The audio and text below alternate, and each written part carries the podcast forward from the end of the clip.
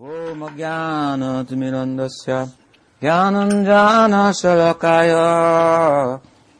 चक्षुरुन्मिलितां येन तस्मै श्रीगुरवे नमः श्री हरिनाम प्रभु की जय गौरी वैष्णव गुरु परंपरा की जय So, thank you all for coming again. And so, this kirtan is uh, very efficacious spiritual practice for the times in which we live. Of course, when we speak of times in which we live, I'm, I'm referring to the Hindu kind of calendar that qualifies time in terms of the like moral or karmic uh, component of the time, the quality of the time.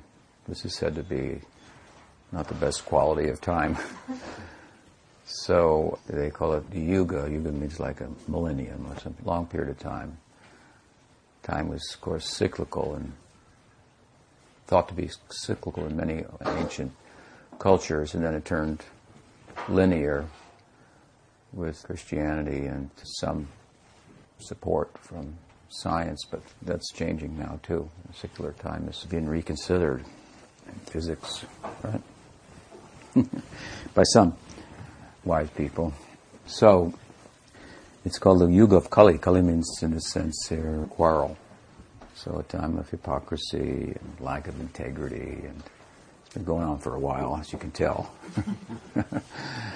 and it's also characterized, according to the sacred text, by something called yantra vigyan. Yantra means machine, literally, and vigyan means like science, so science of machines. Some people say it means technology and the abuse of such, which, you know, it kind of lends itself to. It Doesn't have to be, but it, it's easily abused. So now the best of times, but correspondingly the best of spiritual practices. Best in two ways, I guess. Best in terms of its efficacy and its its reach, the height of its reach, and best in terms of the generosity of its outreach. So here we are chanting, and the neighbors are hearing, and mm-hmm. still very generous idea. And the height of its reach then has that idea, kind of a dharma of the nam. Nam means name. So, and Hari means Hari means the name for Krishna. Hari means who takes away. Who's a thief, kind of who steals. So he steals away our our heart. There's a story I've told before about two policemen in, in India. They were one said to the other, "You know, it's a real pity that our God is a thief. Mm-hmm. Krishna is, used to steal butter and things in neighbors' houses, and he thought it would taste better, you know, if there was a little mystery, mischief to it." Uh, and he's probably right about that. But the other fellow said, well, that's the whole problem. Our God is a thief, and we're trying to teach people, you know, not to steal and so forth. He said, no, you don't understand. Krishna is non different from his name, and his name does not care for high walls or locked doors, which was what we have erected around our hearts. He goes in anyway and steals away. Then, by opening shop there, he effectively closes all the other market, the marketplace of desire that we've opened, because what he offers is is much better than anything we could desire, come up with in our our own minds, and makes it very readily available in this way by stealing his way into our hearts, even if we don't want him there. So it's the generosity then again of the name and of, of the practice of kirtan. Kirtan comes from the root verbal Sanskrit root kirti, which means fame. So it, it involves positing, if you will, the virtues of another who is virtuous. It is meant for the virtuous, and it is such that by that we ourselves also become virtuous. And so, if you look carefully, you see that Krishna, among the in the Hindu pantheon, and if we look cross culturally, I think religiously also, he's most worthy of being the focus of this type of practice.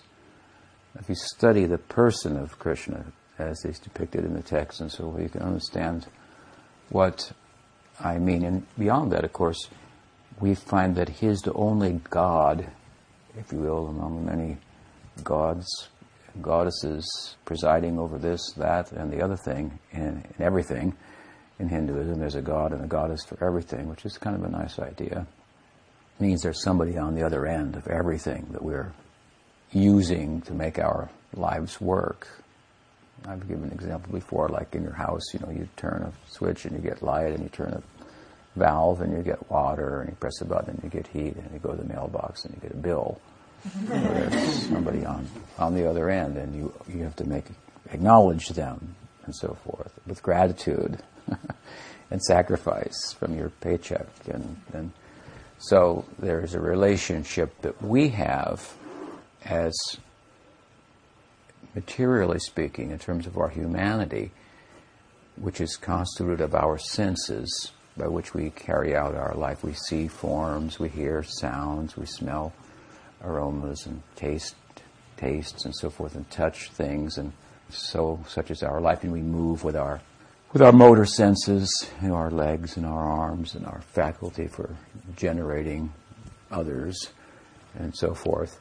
Uh, this is kind of our life what it constitutes this movement of our senses in relation to the objects of the senses. And the idea is that there's a relationship that our senses have.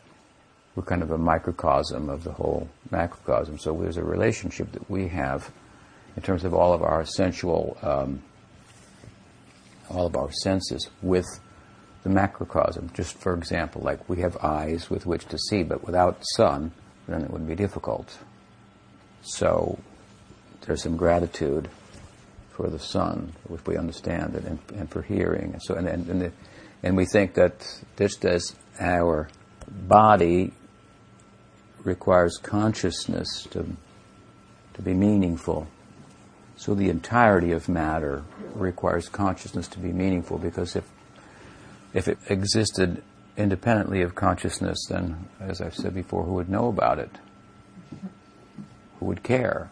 So consciousness is the knower, the feeler, the experiencer, and so forth. So behind then the, the Hindu rishis and sages and yogins and so forth, they would posit this. I'm just kind of giving the reasoning for it.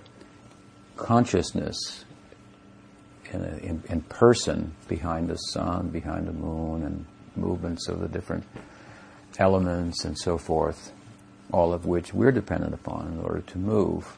The message of which is, in one sense, it's not my body to do whatever I want with them, and part of a system. You know, we want in America, we want independence, freedom. You know, the more freedom we have, the more choice we have, we think the, the better our lives will be. But that's questionable. More choices, more more problems, often troublesome.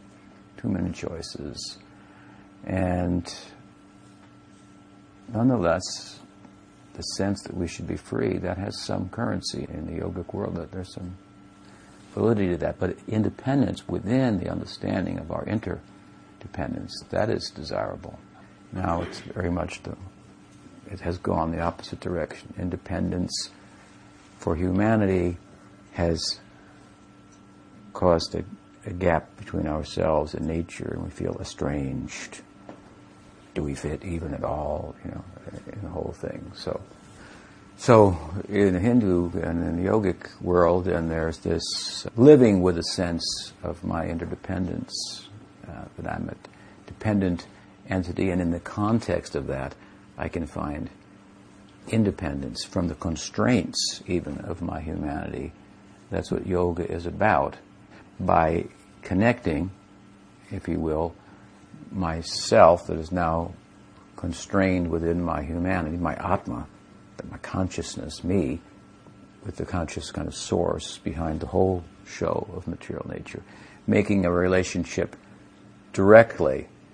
And that's a, that's a different kind of relationship. I have a relationship with the sun, with the moon, with the air, and so forth, whereby I acknowledge and they provide some oxygen, some light, this is the idea. The more you acknowledge, the more nature will reciprocate in a, in a meaningful way, and there will be a harmony and so forth.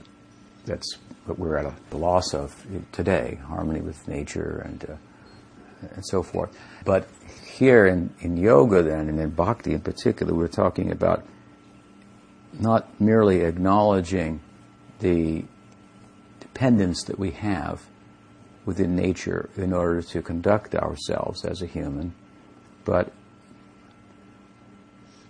beyond that, with the, the consciousness, if you will, that's behind the whole of nature. And that connection is a different kind of connection. It's not like paying your bill every month and, okay, propitiate the God, I have sun, I have light. It sounds kind of superstitious, but it's actually the idea of living with sacrifice and with gratitude and so forth. And, and if personifying an element helps to do that, then all, you know, all, all the better. And there may be a person there. Why not? Right? We are a personification of something, something we might want to change, and we might be a different person as a result of it. That might be good. But this relationship that bhakti is about is forged by understanding the principle of giving and how we grow by that. On a basic level, as I'm saying, how we can live in harmony with nature and bountifully by living gratefully in relation to nature. You can experience that. The whole world is undergoing a re-evaluation of our relationship with what we call in yogic terminology the Shakti. Nature is a Shakti. What is our relationship with that? It's a huge time in one sense of reevaluation. So, as we grow, so to speak, in a sense of living with gratitude, and we learn that giving is the cause of growth, we kind of get it, that the secret of life is giving we're predisposed to another type of going by taking, if you will, because the body imposes needs upon us, perceived needs, and so we have to go and get them. But the more we become giving, the more we come out from underneath that, the limitations, if you will, of our, our humanity. And in the context of giving, we realize the potential of our humanity, in a sense. It's an opportunity to go beyond itself. As humanity is the more developed position for consciousness to be situated in than in less complex forms of life, where we can have these discussions and so forth. So the full use of humanity is to use it to rise beyond itself and know the self entirely, which isn't human, or animal, or male, or female, or black, or white. And so to forge that kind of relationship with our source, so to speak, then it involves a kind of a growing in this sense of giving where the giving ceases to be a giving of gratitude whereby I understand if I give, I get something I live better. And it becomes a giving for giving's sake only without attaching anything to that. That's the only way we can really forge a direct relationship with Krishna. Because in the Hindu pantheon, for example, he personifies love you know, Shiva's a meditator and Brahma's got four heads. He's pretty busy. He's a creator guy, you know, managing, you know. Shiva's given up the management. Forget it. It's, it's, it's impossible. And Krishna's just dancing, playing a flute. He's doing nothing, really. He's only playing. Of course, it takes some power, as I've said before, to be able to play. You have to have some money in the bank to take a vacation some power to take time off and so forth. So the God who's only playing is all powerful. He's only playing and he's only attracted by love and giving. You might petition Brahma, Shiva, Ganesh for different things and get their attention. But Krishna won't be attracted. only by loving. This is the idea. Only by giving completely. He's surrounded, Lakshmi Sahasra Satasambrama. Surrounded by givers only. So, given that way in which the mystics have experienced Krishna and described him, we can understand that the yoga of connecting with him is a yoga of love, where this giving is really honed. And love and song, they kind of go together, don't they? Most of the songs are about love. Pretty much, most of them. Or what isn't love? You know, Bob Dylan or something, you know what isn't love. I'm an old timer, but what is love? It's all about love. Song and love, they go, she loves me, she loves me not. They go together very much. We don't find, with all the respect that the Bhakti tradition gives to Mahadev Shiva, we don't find him asking for kirtan. Do kirtan about me and I'll be happy. Sing my name and everything about me you, you will, everything that I have will be yours. I will be yours. We don't find Durga saying that or Ganesh. Krishna says that. Satatam kirtayanto mam. He says, my devotees are characterized by this. They sing about me. That's all they do. It's easy. As you can see, it's very easy. So it's very generous in its outreach and it's very high in its reach as well. Because we're talking about connecting with the romantic heart, if you will, of the Absolute. And the means, it involves no bargaining. There's no bargaining. You have to give yourself entirely. You have to give your heart. It doesn't ask anything, just your heart. okay. That's everything. He's a little tricky, but, but we are giving our heart anyway, all the time, somewhere. So if we can find a more worthy object, person to repose our heart in, then it's not hard to give your heart. We do it all the time. So again, it's easy. And the reach is high at the same time. And kirtan, Shravanam, Kirtanam, Vishnu Smaranam. This is when bhakti has been described in the sacred text. Kirtan is described as the principal way in which bhakti is expressed.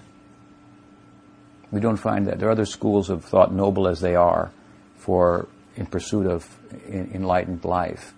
But kirtan is particularly part of bhakti. It's the main limb of the body of bhakti, the principal way in which bhakti expresses itself. And particularly, there are different avatars of Krishna, like Ram and Narasimha and so forth.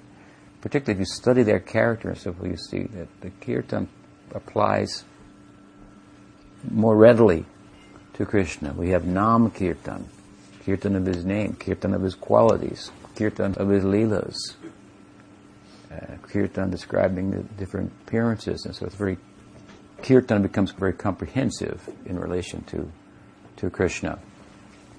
Like Astanga Yoga, you know, so you've studied Yoga Sutras, it has its limbs, it has its principal practices, yama, niyama, asana, pranayam, pratyahara, dharana, dhyan, and samadhi. It doesn't say kirtan in there, right? So that's not a bad thing necessarily, but that's a particular approach to the absolute and it has its principal practices. Bhakti's principal practice, that is kirtan. And it's so nice that as people become acquainted with it in different disciplines, they incorporate it into yoga. And if they like Shiva, they start to do Shiva Kirtan even, and Durga Kirtan, and Ganesh Kirtan, and so, even though they haven't asked for it. And it's not a bad thing. It's a good thing. It speaks, again, of the efficacy of Kirtan, its success, how user friendly it is, how it's, it's a natural thing. I mean, as again, when you love someone, you know, then you, the songs all, you know, you think of them all in relation to her or him, or you, sing about them in the shower. You make up your own songs, and you know, this is kind of what we do here. This is our yoga. So it's it's very friendly to human society, and it's said that in this particular age, it's very it's particularly powerful age of hypocrisy and quarrel, especially when it's done in a group. To take that to a, a secular context, we find that when people go to the streets with placards and now they're having these tea parties, but and signs, and they chant "Down with Obama," "No health care," or whatever it is. Then it gets in the news. It, it causes change. It causes a disturbance. People have to respond, and when people take to the streets with clangers and drums in this age, the whole of the Soviet Union was dismantled in this way. People just went to the streets and they sang, you know, whatever, perestroika, whatever it was, or down with, you know, you know. That kind of thing. So the whole thing just folded. It's very, you know, March on Washington kind of thing. This is a secular form of kirtan, and we see it has tremendous power, efficacy to bring about change.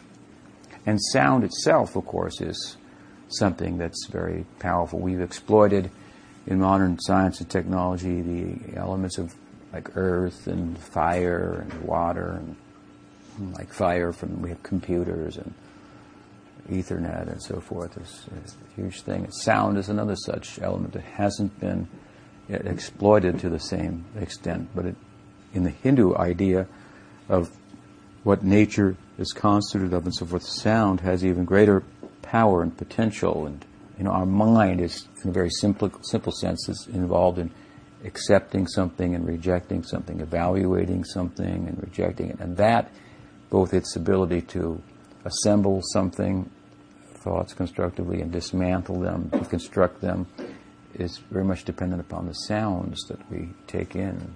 And that's why we have ears on both sides of the mind.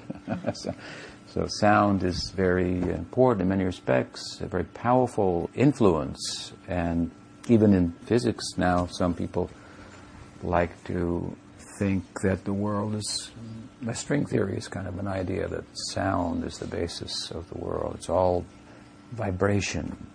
And so people sometimes put that together A friend of mine, who's a godbrother of mine, we were initiated by the same guru. His brother's a famous physicist, and he's written a few books about string theory, and and then he's made some correlation with what his brother told him. I think it's his older brother about people, rishis of India, the yogis, and how they thought of the world, and so forth. We do think of it as sound. It all comes from sound. The story of Brahma, the creator, he's informed with regard to his then derived capacity for organizing the elements through sound, through mantra, actually through the flute of Krishna. I think it was the fifth note. And then he created by sound and generated the Veda, which then eventually was written down. It's all sound, kind of along with the creation, that we might, by sound, find our way out also the sutras of Vedanta, they end anavriti sabdat. It means going there, which involves leaving here. One never returns. And by, by sound, it said. We go by sound. The sound says so, because the sound says so. It means because there's the implication of the om. And, and it also means, it has been rendered, of all the sounds, the jungle of sounds that the Veda consists of, one sound is most efficacious, made of two syllables. Krishna.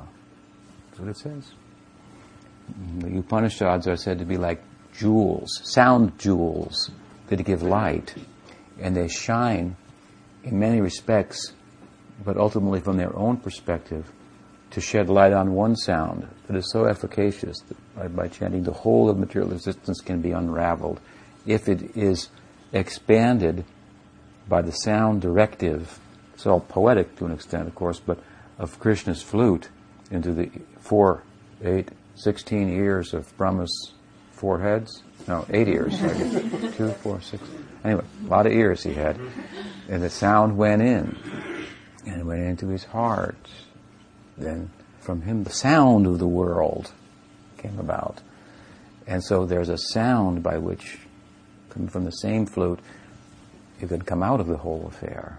So in the yoga world, a lot of emphasis on sound. In fact, sound is described in a very complex way in the Bhagavad on four levels, only one of which is what we know to be sound. There's the sound of the within the pran and, and then uh, relative to the heart and to the intellect, all kind of sounds you don't hear yet. And activating all of this in the full, coming to the full sense of sound, then you can understand why someone could say, just hear this and you'll know everything. We want to think about it, how it's possible. That impedes us from hearing it, really.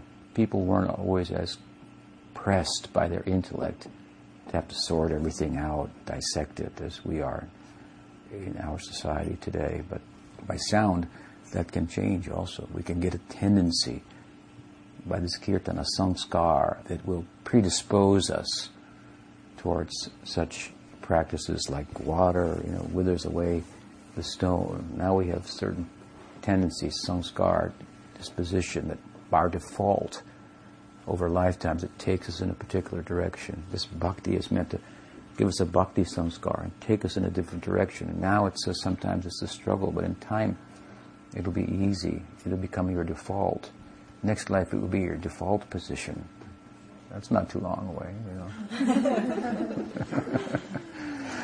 We've got time here, so we should think to be connected with such potential if we can understand it. If I have to wait a little bit for the full effect, well, that's not much to ask. Of course, we live in a we want it, you know, now kind of culture. We have to change that sanskar, that tendency. So kirtan, very efficacious. The sound is very efficacious. And then the idea that the name of God amongst sounds is sacred. This is not a sectarian idea either. I'm saying that the idea that sound has great power and potential for changing our lives. This isn't a sectarian religious idea. This is a, as I'm talking about it the best I can at the moment, an idea that's universally accepted if we think about it. And then the idea that there could be secular and profane sounds only someone that doesn't accept the sacred would deny that. And they have their own sacred anyway. Everybody has their own sacred cow, if you will. And so sacred and profane sounds. And then from the religious point of view, in a non-sectarian religious or spiritual point of view, the idea that the name of God has inherent power, this is accepted in all practically religious traditions. Even in Buddhism, they have the, what do they call this? I think Amitabha Buddha, and they, there's a whole thing. You just chant that Buddha's name, and that's all you have to do. That particular Buddha. You go to the Buddha land. And then from there, it's easy to go to Nirvana. There's, a whole sect like this. So within Buddhism, within the Judaic or the Jewish tradition, they have an idea that God's name is so sacred nobody can say it. It's like shouldn't utter it. It's like you contaminate it or something like that by bringing it down to verbalization. And in Christianity, there's, you know, in the beginning there was the Word, so same idea. You know, the Word was one. The name of God is considered to be powerful. So this is a non, also sectarian idea in the religious context. It crosses over culturally to different traditions. So, and in India, we find in the time that the particular tradition that I'm coming in was really forming itself, there was a kind of a revolt by the masses as to what was the put forward most consistently as to the means by which we could commune with with the absolute and perfect our lives. It was thought that you had to go through certain procedures and and only certain people born in certain families, and unless you were born in the future in one of those, you couldn't have access. And there was a kind of a revolt to this. There was a sense that somehow these texts are being misrepresented here. We feel closer to God than you're allowing us to feel that we are. That access is uh, he's more generous than you make him out, something like that. So we find Kabir, for example, and Guru Nanak in the Sikh tradition, Tukaram also. These are all big saints. They all responded to this, and they responded with kirtan, with, effic- with the advocacy of Nam Kirtan. There's no one thing that Kabir advocated more than chanting the name of Ram. Guru Granth of that Guru Nanak is filled with names of Ram and Krishna everywhere. Satnam, Satnam, Satnam. They were all responding to this, and Chaitanya was one who also was in those times. I'm talking about like uh, maybe 15th, 16th century in India. There was a bhakti kind of revival. So these things, you know, will come and go in waves of popularity. Like something's popular now, and you think it's right, and later on it will be, you know, not popular. And so also with spiritual practices, some will be more in vogue at different times, or they'll be thought to be, and and so on. So there was a bhakti revival. It's not something new, and they were going to the core text to bring out and say, hey, this is what it's about. And so Chaitanya was also in the mix of this, but he really, perhaps more than others, developed a theology of chanting. This was his whole be all and end all, and all about the name of Krishna, principally. And so from here we go to the generosity of the name, to its reach, its, its highest reach. It, it's very generous. It means it goes very far down, touches the lowest, anybody and everybody, and takes us to the heights. So he developed the whole theology of the name. What is the significance of that? What is the power inherent in the name? And at first, well, they came to the idea that the idea that the name was not simply syllables that were empowered, they call avesh, by the Shakti of Bhagwan. And therefore, by invoking them, you would derive that spiritual power also. But from the idea was developed with scriptural support and so forth that the name was actually non-different. It's a hard concept to grasp than Krishna himself. The name and nam namino, vinatvam, nam nam abhed. The name and the named were non-different. And so the idea was that by chanting the name, purely vibrating the name, you'd have the direct experience of the person.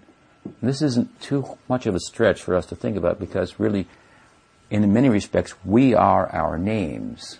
That's why if, you know, somebody came by and, and, you know, your daughter said, oh, somebody came to see me. Well, did you get their name? Who was it? You know, if you have their name, then you can trace them out, right? And so, did you get his name? No. Oh, everything's lost. Something like that. Or today they have the, you know, your name is your social security number, like, from the government's point of view. And if someone gets it, then they've got your whole bank account, everything. They call it identity theft. And all they get is some numbers that some way have, have corresponded like a name. The government named you 36021. Gotta watch out for them. It's, so if they get your name, then they've got your whole identity. They can drain your bank account, everything. So the idea that the name and the person correspond and more so are one, we have some something in the realm of our own experience to draw from to give that theological point some support. And of course, the more the sound corresponds with that which it seeks to describe, the closer the two become. And if you study the, significance of these two syllables, Krishna, then this picture starts to come of personified love, ecstasy. You know, the absolute is Sat Chit Ananda, right? Eternal, cognizant, and blissful. And so the, and the Krishna aspect is the bliss aspect fully manifest. He's also cognizant, but sometimes he forgets who he is in the embrace of Radha, by the force of love. The bhakti becomes so powerful that is the meaning of Krishna. When bhakti reaches such a pitch, the absolute Brahman dances like a puppet in the devotee's hands. Krishna is depicted as having a mother, and she's chasing him, saying, Sit down, you have to eat. We will go to offer the food to God. Like he said, she said, Sit down, eat. This means the implication is that her bhakti, this is a, as such, that Brahman, the Absolute, is responding just like a child would respond to his mother's chastisement. Because he feels such affection in that. Or as a friend loves a friend. So in the Leela we find depictions of Krishna with his friends and they tell him, who cares for you? You're just my friend. We're equals. And they wrestle and they herd cows together and all the, what are all these descriptions? What do they mean? See, what they are really saying, or Radha's love, the gopi, the milkmaiden's love. Krishna is like goes to his friend Subal and says, "What to do? Does Radha love me or not?" Then he'll counsel them. Yes, I think so. He'll whisper Radhe, Radhe into his ear. He'll get some confidence. Subal will go and speak to Radha and arrange for a meeting between the two. Radha has a competitor in the Leela, Chandravali. Her name is. One day Krishna said to his friend Subal, Oh, I, they were in the forest herding cows and they'd gone, the two of them, the other boys were with Ram. They were in a grove, and Krishna said, I have to have the association of Radha. She's just driving me mad. Subal says, broad daylight, how are you going to do that? Because in the context of the Leela, they're unwedded and that's not appropriate and so forth, so it's all a secret affair. After all, the love life of the Absolute is probably a secret affair, right? Ours is. So Subal said, Well, I'll try. I'll do something. You're so pressed for her company at the moment. So he went into the village. So Subal, he looks just like Radha. They said when Radha wants to taste friendly love with Krishna, she manifests as Subal. So he looks like Radha. So he goes into the village to Radha's house. He sneaks in and he says, Give me your dress and you take my clothes. And I will stay here. And you go and meet Krishna. Now take this little calf. Hold this newborn calf in your arms so that, so that your breasts won't show and you won't be detected. And so out of the house she goes with the calf, and her mother says, her mother-in-law, she's in the Leela, she's married to somebody else. It's just a sham, really. Hmm, it's all for just the sake of the, of the Leela and accentuating Radha's commitment to him and, and his commitment to her and so forth. So mother-in-law says, where are you going, Radha? She just holds the calf up. or, uh, like, oh, it's Subal, she says. what are you doing here, Subal? He holds the calf. Calf got lost. You know, he doesn't indicates the calf's lost. I had to bring it back. All right, get out of here. You're a friend of Krishna, aren't you? You don't belong at this house. Krishna's always trying to get Radha's attention, and she's married to my son, and so forth. So these are all interesting stories. They have deep meaning and a, a lot of feeling and sentiment that comes out for different types of devotees who love Krishna in different ways and so forth. And all of these different players and all the different movements of nature and so forth, it all described in the text as different types of ecstasy. Like the cloud comes and it rains, it means the cloud is crying in ecstasy at the opportunity to shade Krishna for a moment, something like that. So all the movements, all the gestures, all different forms, anubhav, sattvika bhav, sanchari vibhav, different types of bhavas. It's a bhava deha. They have bhava deha. Means deha means body, a body of ecstasy. Why that ecstasy cannot have a shape? How will it express itself if it doesn't? Krishna is clearly described in Gopal Tapani Upanishad and uh, other texts like Brahma Samhita. Satchidananda Vigraha. Vigraha means form, the form of Satchit Ananda. You think of Satchit Ananda and you don't think of a form, you think Sat, okay? Existence.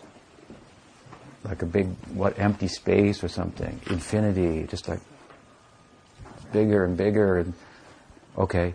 Chit, means cognizance, knowing. So knowing, full knowing is like this big space. I know everything. I know the whole space and everything that's in it and beyond.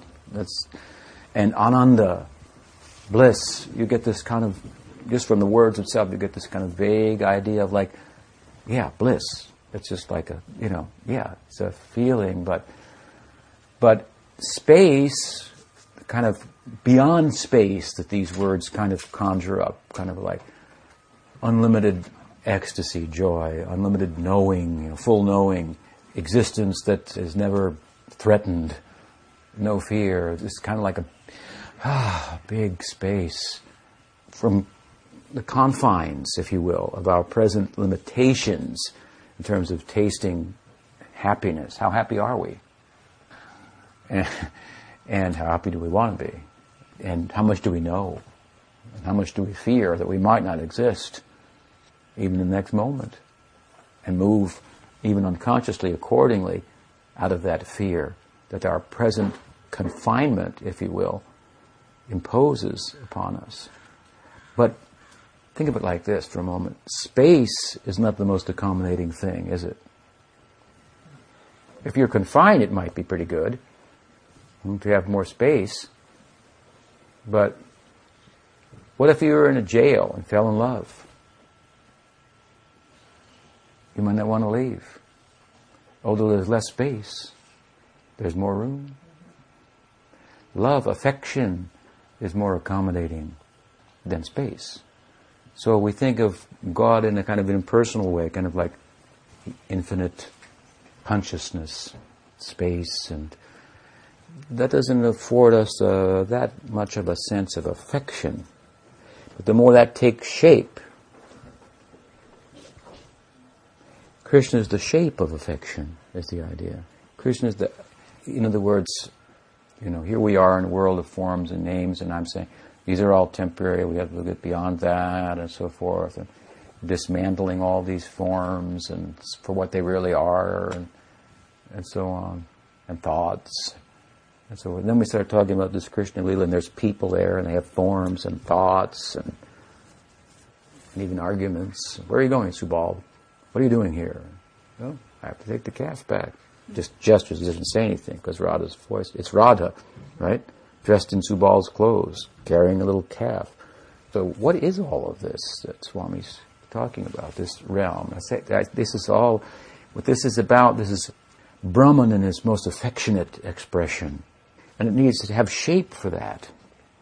The absolute to express itself.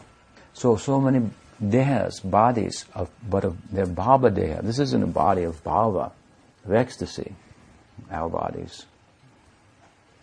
So in that kind of body, Krishna's moving in the Leela. So Subal, anyway, take us back to the story. He runs to Krishna and says, what does he say? Radha comes, dressed like Subal with the calf, and Subal has accomplished the task that Krishna wanted, right? Krishna wanted that Radha would be sent. He could meet with her.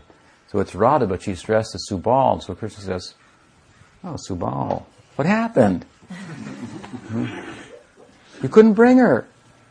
So Radha says, No, but I could bring Chandravali, who was the competitor. And then Krishna says, Oh, no comparison. I can't be satisfied with that. Then Radha says, You see, it's me. so these are sweet expressions of bhava and ecstasy and love that corresponds with kind of what we know to be love in this world. We love our lover, we love our friends, we love our parents, our parents love us, and so forth. So all of these kind of exchanges of love that are intimate rather than reverential which is kind of how we think of love of God in a different way. Oh, it's different. It's, there's eros and there's agape, and there's some truth to that. But this is going like beyond agape. I'm loving God. Krishna, as I said, is the form of primarily ecstasy. Yes, he's Chit and Ananda, or Chit and, and Sat also, but the Ananda is prominent. Therefore, the Chit, the cognizance of his own godhood is forgotten in the face of the ecstasy and the measure that Radha's love personifies and speaks to us about as to how high bhakti can go. In other words, bhakti can go, and kirtan being the principal method or expression of bhakti, so high that it can cause Krishna, who's God, to forget that he's God. That's a pretty interesting concept. The power, in other words, of this is the teaching in bhakti. The power of bhakti is such that God is conquered by that. And that, again, is what Krishna means. In other words, he become a plaything in the hand of Radha. This turns the whole religious world upside down. Yogis are getting up from their trance and going, What? I was meditating on him. I thought he was God. And here he's forgotten that he's God. And uh, so all the religions teach that God is the most worshipable object, and we are t- teaching about the worshipable object of God when we say Jai Radhe. It's a very interesting theological idea, and Radha personifies then the full face of bhakti. Bhakti Devi, the Devi, the goddess of bhakti itself. And Chaitanya, when he taught about the name, he taught about how to chant it in such a way that you could reach the heights of that kind of devotion that would topple God, so to speak, off of his throne. And in the context of doing that, then you could understand why, through this kirtan, he becomes so accessible because he's fallen off of his throne. he's now on, he's down, you know, you got him. You've chanted in such a way as to pierce the kind of Achilles heel of the Absolute, and he becomes uh, so accessible to you that there's an overflow that goes to the people, and they get a sanskar, a tendency for this kind of a thing. And they don't even know, they don't understand that. Because it's so high, is why it's so highly accessible and easy to practice. Because it's a type, this kirtan of Krishnanam, it's a little complex, I know, is such a practice that, as taught by Chaitanya, that it can make God forget his God, become conquered by the love, and when he's conquered like that, then he's off balance, so to speak. And Chaitanya became off balance in this. He entered in the mood of Radha and he became off balance. And so then what he did, it just went everywhere, very, and it was made very accessible. So we were coming anyway in the wake of this idea of kirtan. It has the idea that sound has power is not a sectarian idea, as we've talked about. It's even held to be true in secular circles. The idea that the name of God has inherent power is something that universally accepted amongst those who accept God. And God has many names that describe different things about God.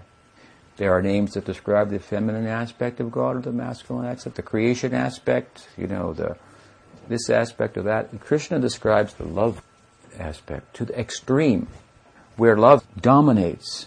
It's like, uh, you know, Krishna's the ocean, we're the drop, and bhakti is the channel that connects the two and is venerated by both, by us, for the, making that connection. Because uh, there's also said, you know, the one became many. Well, why not? For ecstasy, we are the many. Vishnu is the one. And there's no reason for the many, for the creation. There's no reason to it. Because love, you know, doesn't have any reasoning to it. But out of his own fullness, the Vishnu becomes many. But we become kind of disconnected from our source. This bhakti is a means of making that connection again.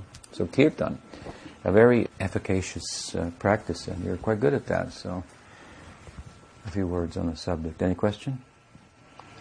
Um, you've been talking a little bit this weekend about the idea of surrender, and you spoke about it early um, in this talk. And there's a couple different terms that arise. Uh, Atma Nivedanam um, is self-surrender, and then Sharanagati is often translated as surrender as well. And I'm wondering what the difference between these two terms are, if there is a difference. And it's pretty subtle. Sometimes when you take that Sharanagati and you divide it up, and then you Atma Nivedana and be part of that, it kind of means like self-resignation like signing oneself over.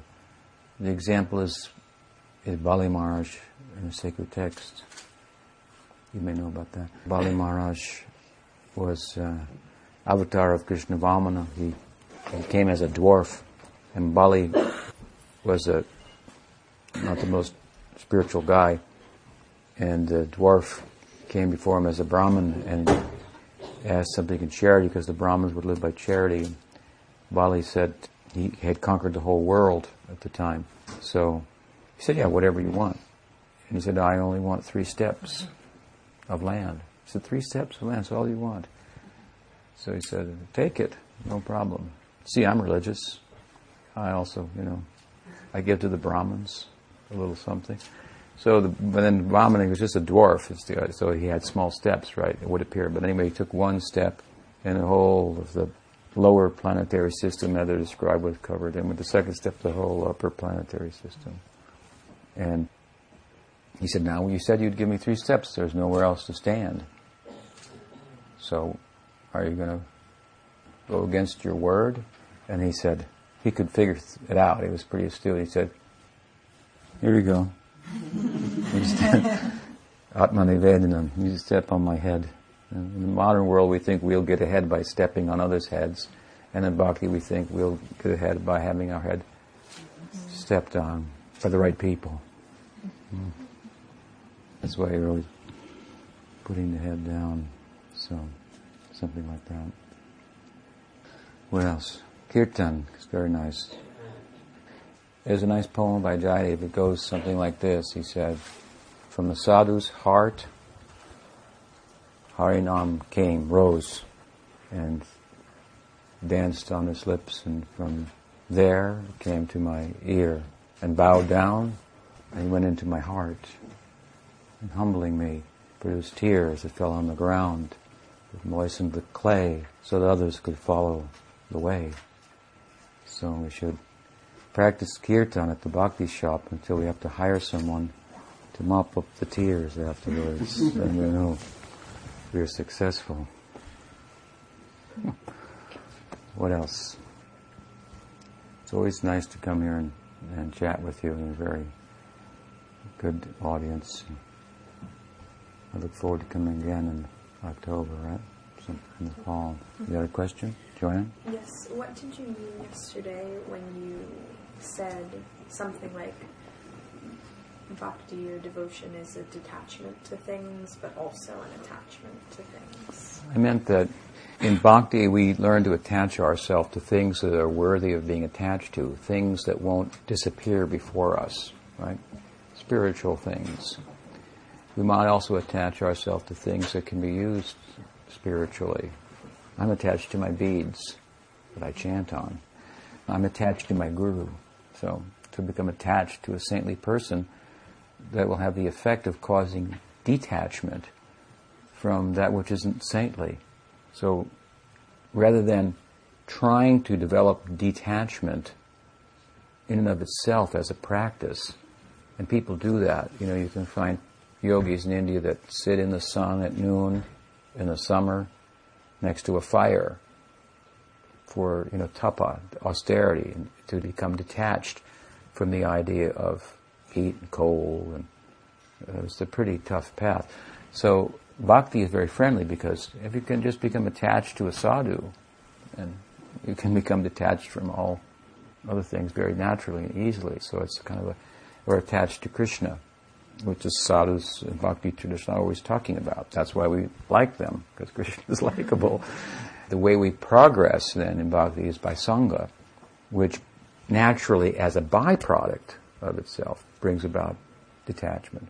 And a very healthy detachment, because it brings about a detachment not from things per se, but the sense that things belong to us, which enables us to function still in the world in relation to things with a different consciousness, understanding them in relation to their proprietor, so to speak, so that we can really use the whole world in the context of bhakti. It's not about just detachment, leaving the world. It's not a world denying.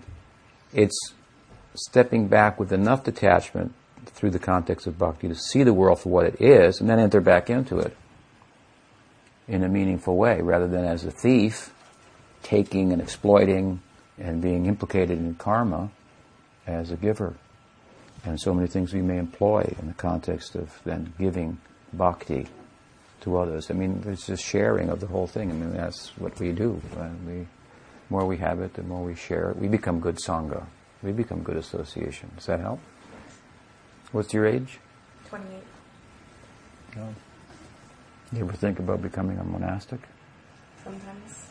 It's a good thought. what else? Right. Thank you all very much for coming. Look forward to seeing you again soon. Hare Krishna.